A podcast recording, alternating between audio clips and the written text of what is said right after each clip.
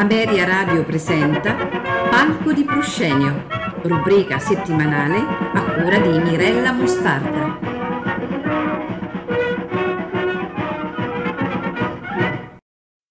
Buonasera a tutti. Stasera parleremo della presenza importantissima della danza nell'opera lirica. Nell'opera, come nella vita di ogni giorno, capita che si possa perdere il controllo della situazione e possa essere utile affidarsi alla forza riequilibrante e all'energia armoniosa che i numeri custodiscono. E si può ritrovare l'ordine anche nei momenti di maggior caos. In che modo? Il modo più semplice è quello di utilizzare ovviamente la musica, ma in particolare la danza, arte profondamente connessa ai numeri e al ritmo. Abbandonarsi al ritmo, sentirlo nel corpo, farsi portare dal suo andirivieni, dettato da proporzioni perfette, e poi magari sperimentarne un altro, più veloce, più lento, aiuta a scaricare le tensioni accumulate nel percorso drammaturgico dell'opera, ritrovando un'oasi di armonia ed equilibrio prima dell'evolversi delle situazioni sceniche, spesso scabrose o tragiche, che porteranno a compimento la storia narrata. La forma in cui si dispiegavano la magnificenza ed eleganza delle danze fu il Grand Opéra francese, un genere operistico che ha dominato la scena francese tra gli anni 20 e gli anni 80 dell'Ottocento. Il Grand Opéra era un genere di opera seria caratterizzato da ampie proporzioni, molti personaggi, cori, eccetera, dalla grandiosità della messiscena e dal virtuosismo dei cantanti. E quello che oggi interessa a noi era connotato anche dalla presenza di imponenti balletti. Anche i nostri più grandi operisti italiani arricchirono spesso le loro opere con danze e ballabili. Partirei subito con Gioacchino Rossini, che soggiornò a lungo a Parigi e con il suo Guillaume Tell del 1829, pienamente definibile come Grand Opéra, ottiene solo un succès d'estime da parte del pubblico, diciamo così un riconoscimento alla carriera e alla grandezza dell'autore, mentre riceve tutti gli elogi possibili dalla critica. Quattro giorni dopo la prima del Tell, Rossini riceve dal re Carlo X addirittura l'onorificenza della Legion d'onore. Il Guglielmo Tell, dunque, prevede danze, sia nel primo che nel terzo atto, Ascolteremo ora due interventi, appunto, di ballabili tratti dall'opera. Il secondo di questi è il famoso coro danzato del terzo atto, Quell'agil pie.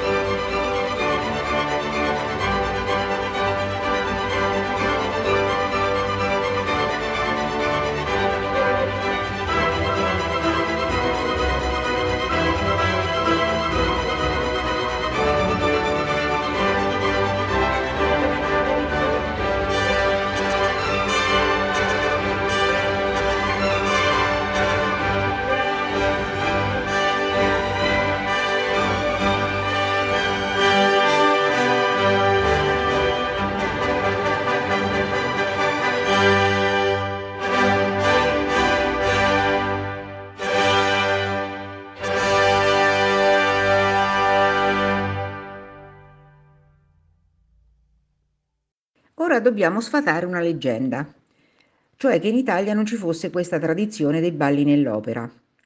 Niente di più falso. Infatti anche in Italia le opere si davano con i balletti. Tanto per dire, no? Le due ore di musica di Rigoletto o Trovatore, ad esempio, non erano sufficienti ad occupare un'intera serata. Quindi si incaricavano compositori diversi di comporre balletti da eseguirsi tra gli atti o alla fine dell'opera. Quindi la differenza fra Italia e Francia si riduce sostanzialmente a questo, cioè che in Francia si esigeva che fosse il compositore stesso a garantire musica sufficiente per tutta la durata della serata, con opere spesso di 4 o 5 atti e con un balletto che dunque non risulterà avulso dal contesto come, se, come avveniva in Italia. In Italia infatti prima non era così, ma poi le cose cambiarono. Veniamo ora al nostro Verdi. I suoi ballabili non sono conosciuti ai più e poco eseguiti nelle opere. È vero che la coesione drammatica voluta da Verdi nelle sue opere è di ostacolo alla presenza di ballabili, ritenuta edonistica e realizzata solo per le scene francesi.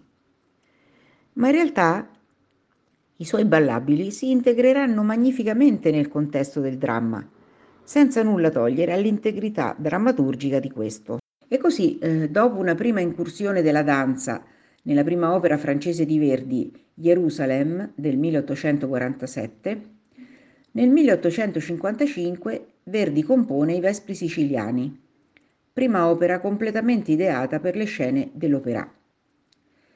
Il balletto inserito, dal titolo Le quattro stagioni, seguiva un articolato programma su cui Verdi basò la sua composizione, guidato dalle indicazioni sceniche. Si nota un notevole progresso rispetto alla precedente prova, essendo passati ben otto anni, una grande varietà di ritmi, colori orchestrali e varie altre cose. Lo stesso Verdi sosteneva d'altronde che prima di far ballare i ballerini bisognasse far ballare la stessa orchestra. Dai ballabili Le quattro stagioni, tratti dai Vespri siciliani di Verdi, ascoltiamo ora la primavera e l'inverno.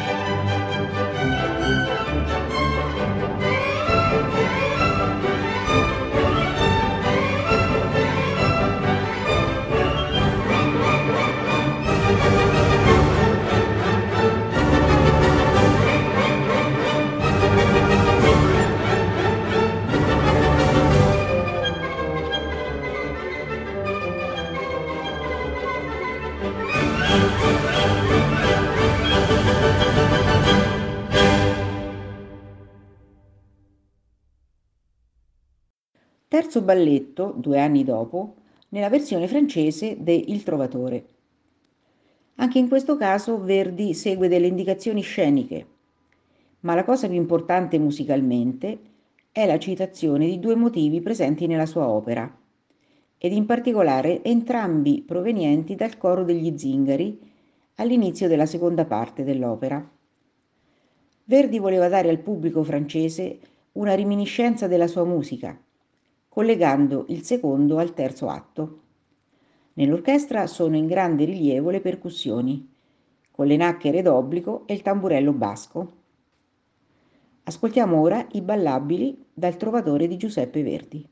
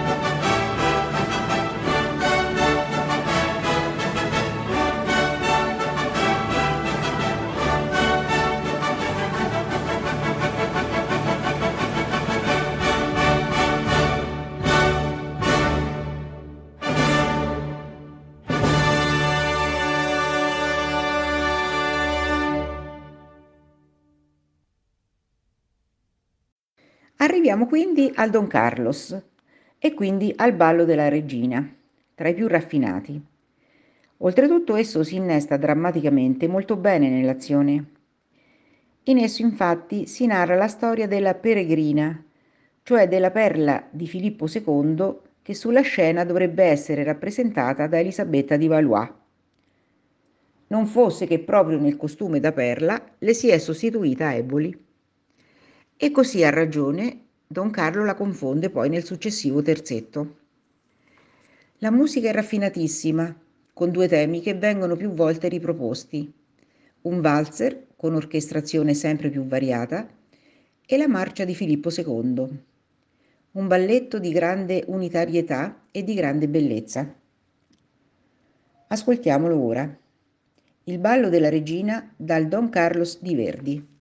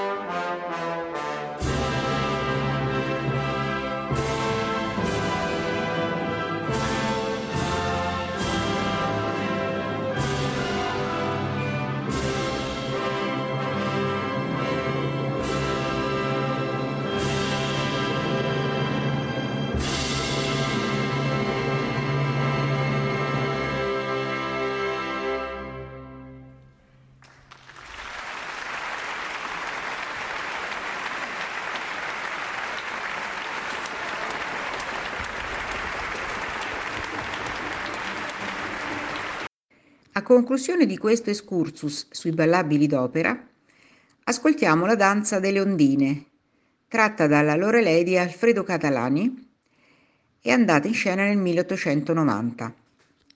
Siamo nell'atto secondo. Le ondine del fiume Reno danzano. A loro danzare appare anche la protagonista Lorelei, la nuova fata. Lorelei, sconvolta da una delusione d'amore, ha chiesto agli spiriti di vendicarsi sul traditore. La richiesta è accettata purché lei diventi sposa del dio del Reno. Lorelei accetta e si getta tra i gorghi del fiume, riapparendo trasfigurata come nuova fata del fiume pronta a vendicarsi. Ascoltiamo la danza delle ondine dalla Lorelei di Alfredo Catalani.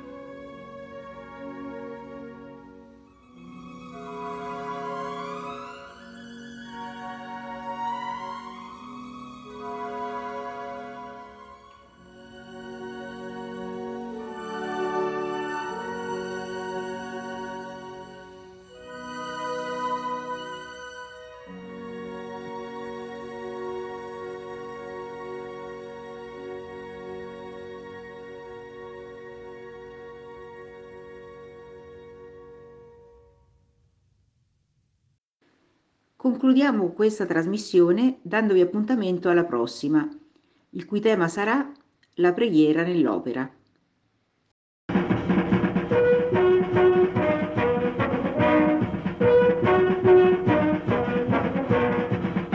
Ameria Radio ha presentato Palco di Proscenio, rubrica settimanale a cura di Mirella Mostarda.